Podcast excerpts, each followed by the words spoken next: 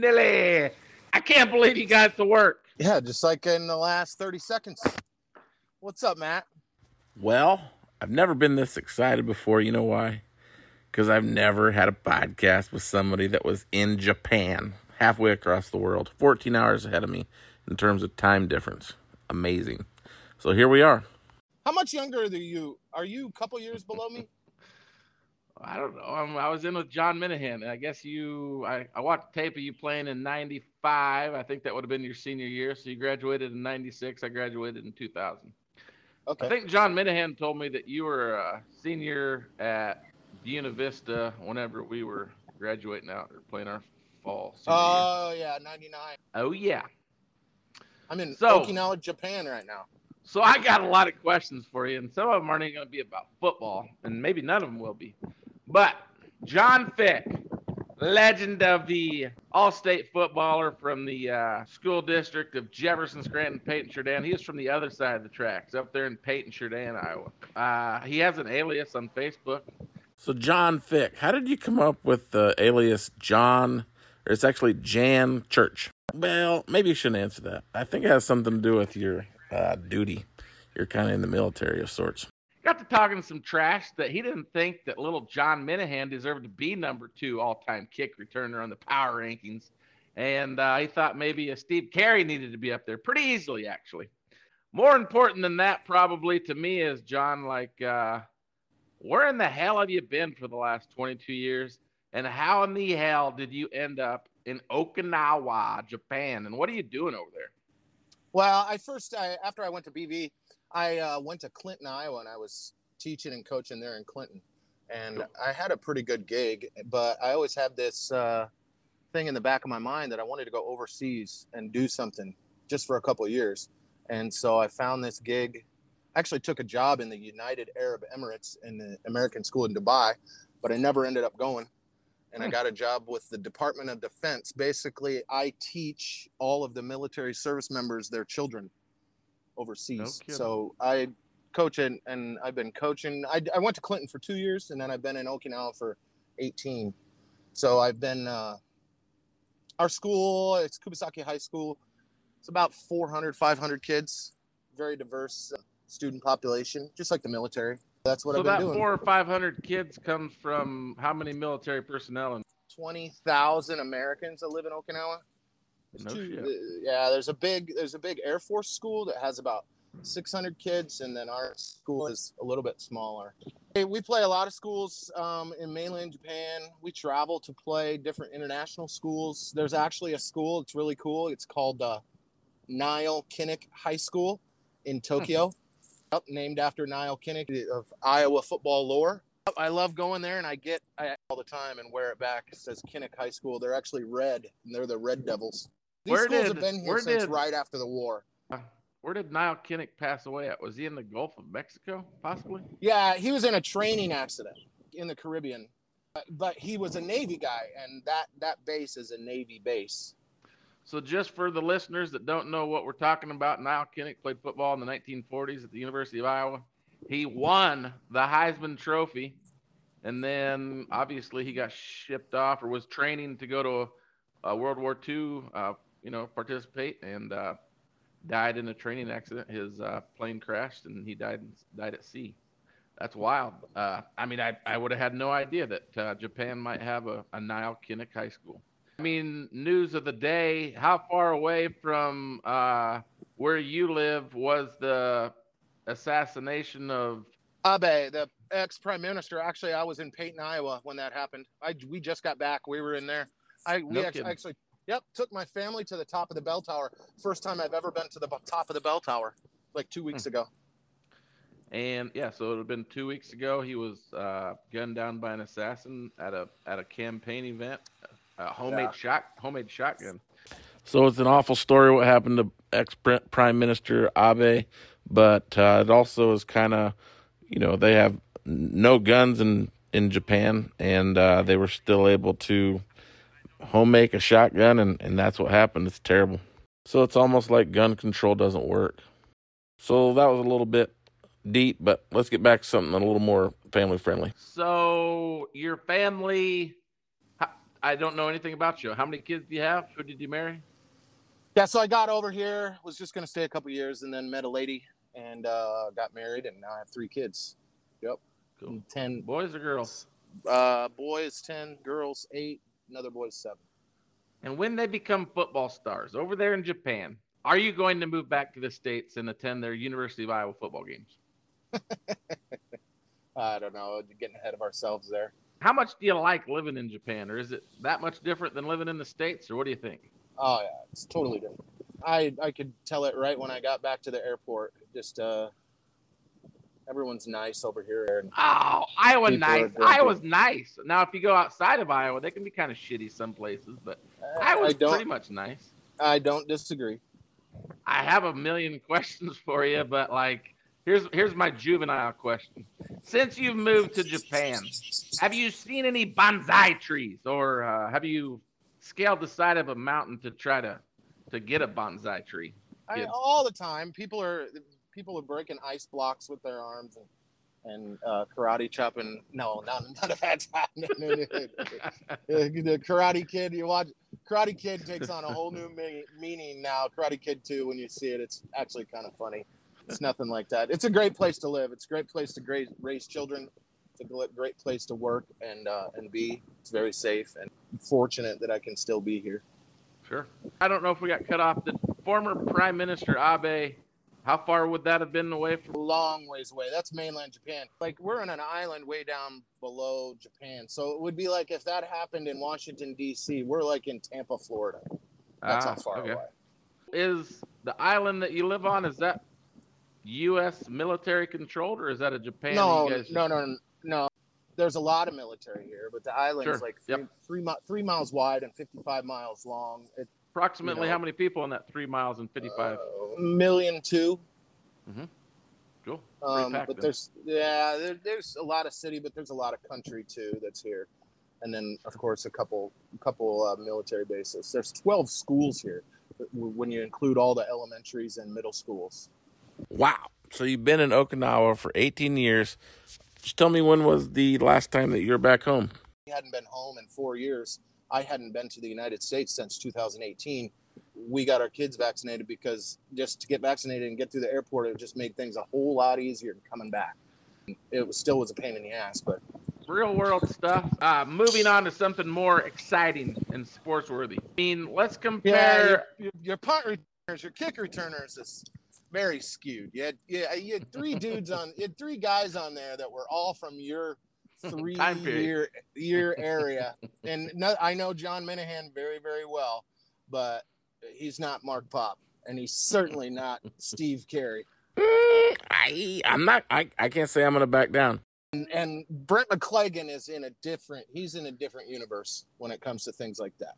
John, I respect you a lot, but I think you have a familiarity bias here. And you know, so I none of those guys. I can I can appreciate your football skill, just your perspective, but just as a student of the game. Now it's hard to compare eras and whatnot, but I mean, as I sit back and look at my football career, and it's nothing compared to yours, of course, but I'm Coach Kibbe and Mr. Powers, they needed to find ways to get the ball to John Minahan. Because at the most important, if we're talking about school here, Making an analogy, whenever it was a semester test time and it mattered the most, Every time John Minahan touched the ball, he was a threat to score.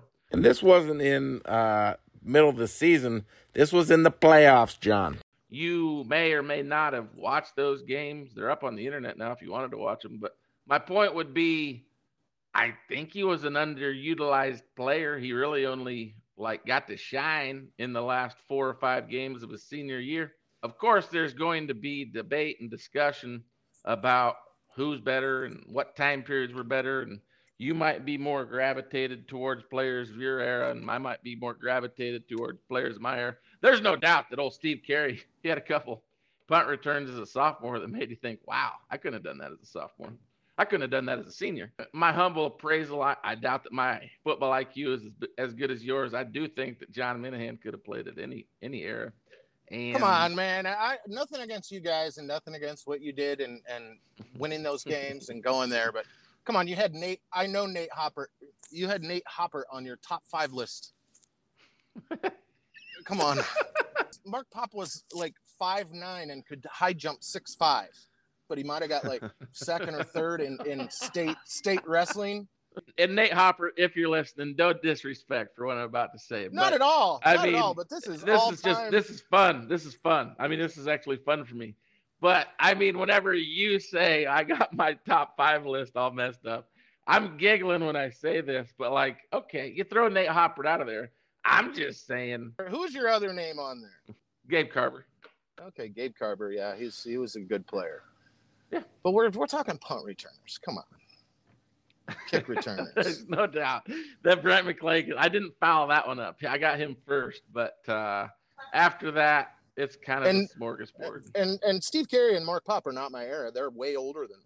Six years Wow. older. I mean, they'd be similar to me looking at you and knowing that you're a good player, but not really knowing exactly about you. Hell, I didn't even remember my. I mean, I'm being honest, John. I didn't even remember my senior year season precisely until we revisited this deal on the Friday Night Lights podcast because I'm just an old sucker and I drank too many beers in the last 23 years and I just didn't remember every little detail. But you're drinking those ultras while you're uh, doing the podcast. a Busch Latte, that's the brand of choice here in Iowa. I went back there and I had a lot of people. A lot of people were drinking ultras, and I had I had three quarters of one. You know what? You know when you're you know when you're tubing down the, the tubing down the creek, or you're out in the lake, and someone throws you a beer and you open it up and it might it might just go underwater just a little bit, but you just say screw it and you just keep drinking it. That's That's Mich Ultra. that's if you want to know what Mich Ultra tastes like. That there you go. I think I had a similar experience at the uh, German bar downtown in Des Moines about 10 years ago. I asked them if they had anything that tasted like Bud Light. And he said, yes, tap water. Yeah. All right. Well, I'm putting you on the spot now, mister.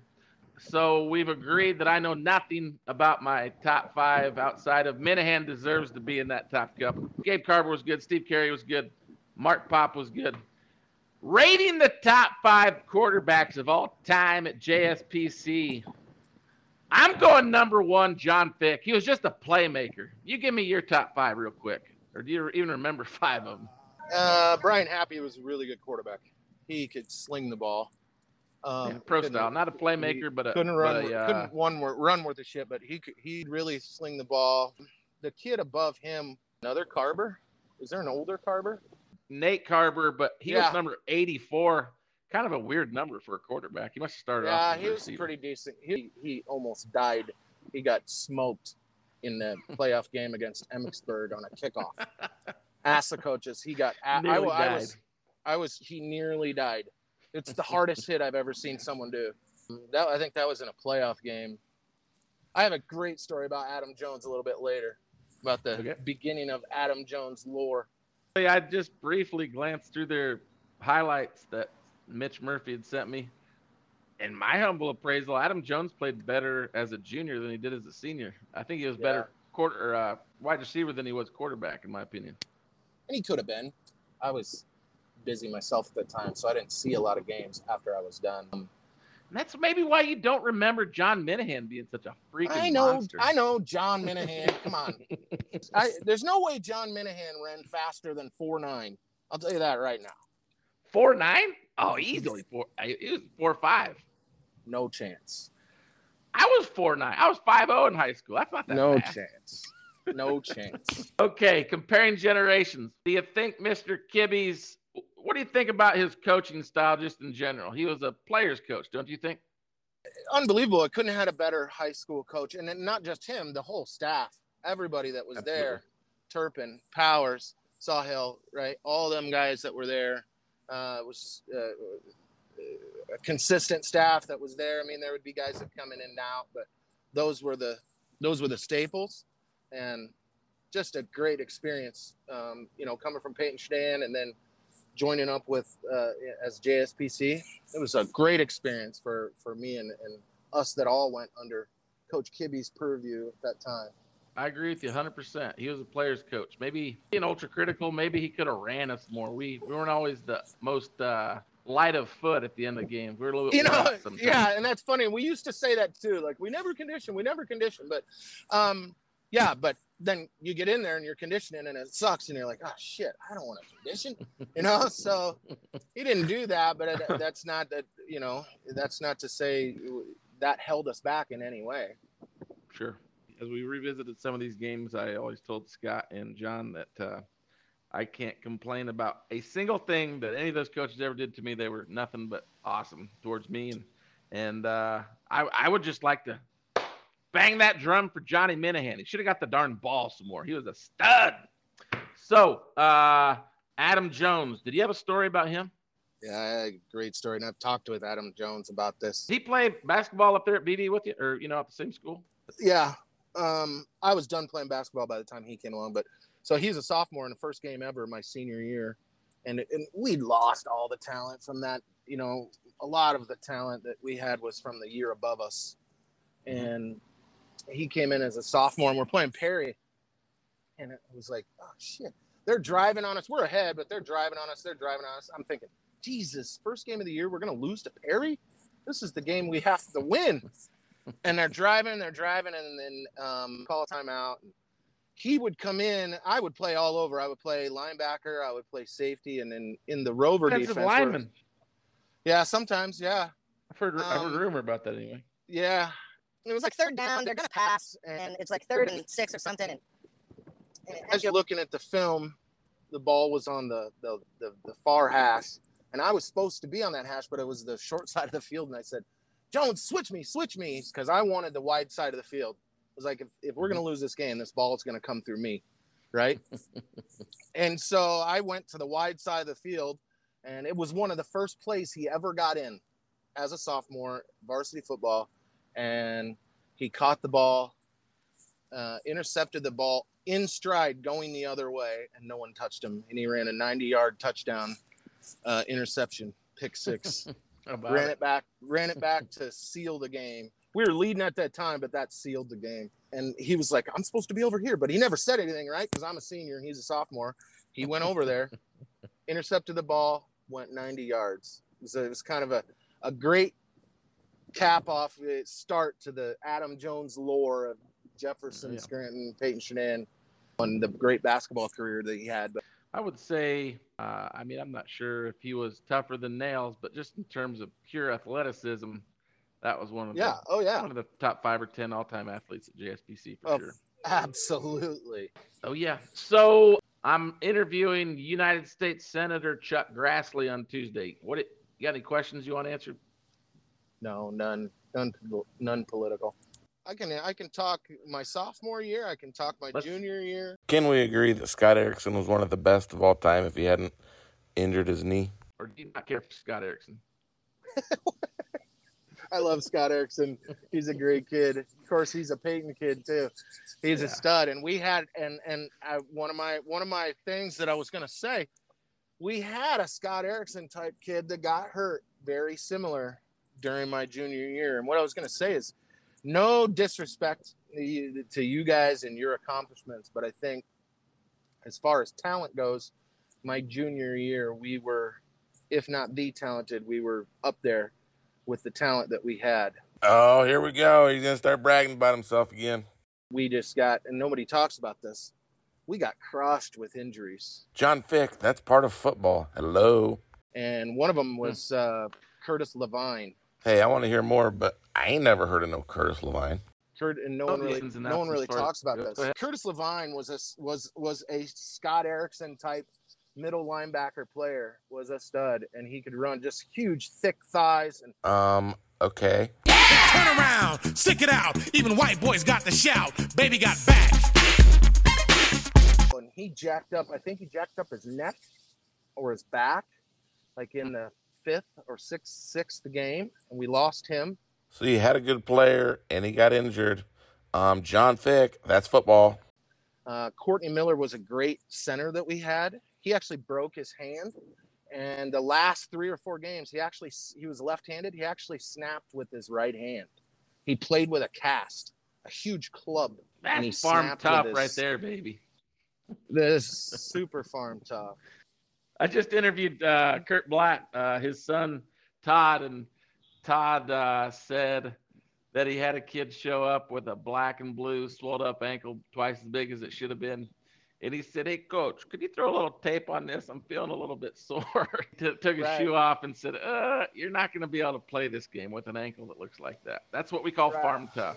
I have a great story about going to Harlan too the first time. But to get back to get back uh and then in in those highlights that you showed, you showed I threw a pass and Jeff Miller caught it against Carroll. It was a great great play, but he stumbled at the end and he blew his guy away. Nobody was around him, but he just one of those stumble where you he, he caught the ball he, and he crushed the goalpost and he jacked up his hip flexor in that play against Carroll.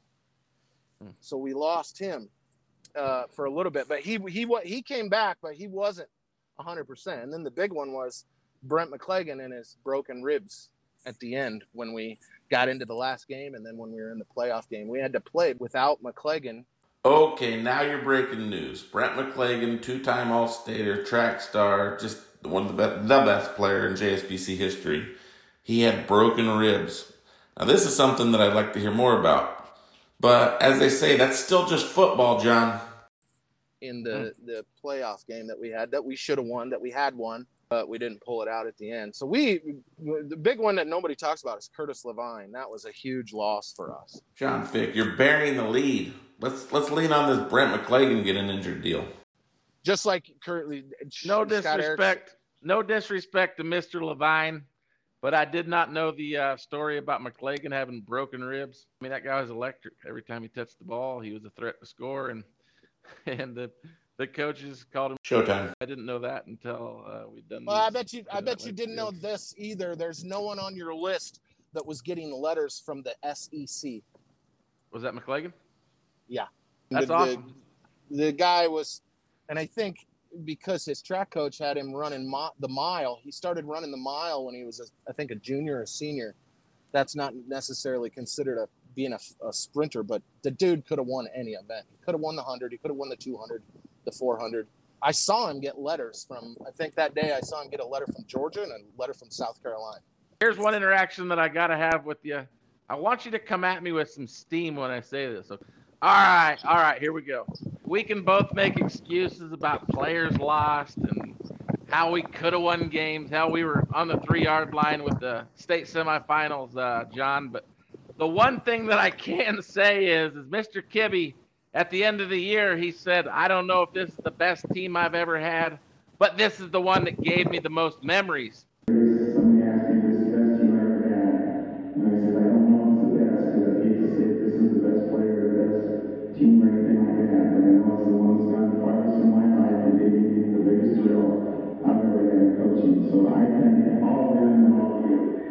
As far as winning two playoff games and going to the state semifinals.